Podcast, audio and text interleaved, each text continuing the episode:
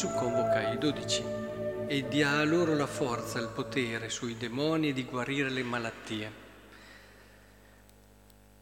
È bello vedere questo annuncio perché diventa di riferimento anche per ognuno di noi, il come Gesù manda i suoi. È importante che comprendiamo questo, sia il potere di guarire le malattie, sia il fatto di non prendere nulla per il viaggio, né bastone, né sacca, né pane, né denaro, e non portatevi due tuniche, eh, indica che c'è qualcos'altro. Cioè tutto nella vita dell'Apostolo eh, deve dire che c'è qualcos'altro. Lo deve dire con l'annuncio. Eh, l'annuncio è, è lì in centro, c'è Dio, Dio ti ama Dio ti ha pensato, Dio ti ha voluto e, e Gesù Cristo è il Salvatore del mondo. E qua il cuore del cherigma con la sua morte, risurrezione, eccetera.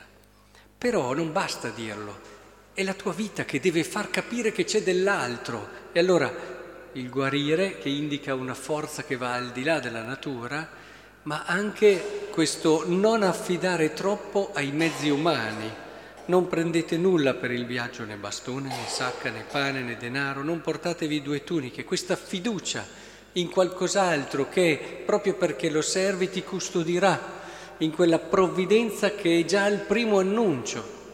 Insomma, tutto nella vita di chi va ad annunciare Cristo deve parlare di qualcos'altro.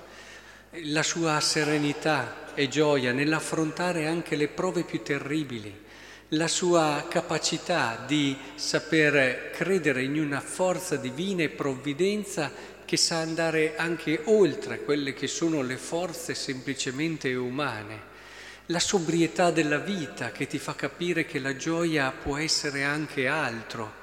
E così tutto quello che è carità, anche quando non ha senso umanamente, pregare e amare chi ti fa del male far capire che c'è qualcos'altro in quello stile, ma tutta la vita spirituale, in fondo, vissuta bene, pensate alla vita dei santi, ti fa pensare che c'è qualcos'altro. E quelle cose che umanamente tu dici, beh, insomma, forse è proprio in questo vivere fino in fondo questa virtù, tu comprendi che c'è qualcos'altro senza che quello lì debba neppure aprire bocca. Capite allora che l'annuncio va fatto in modo, come dire, armonico, dove tutto di te deve parlare di Dio.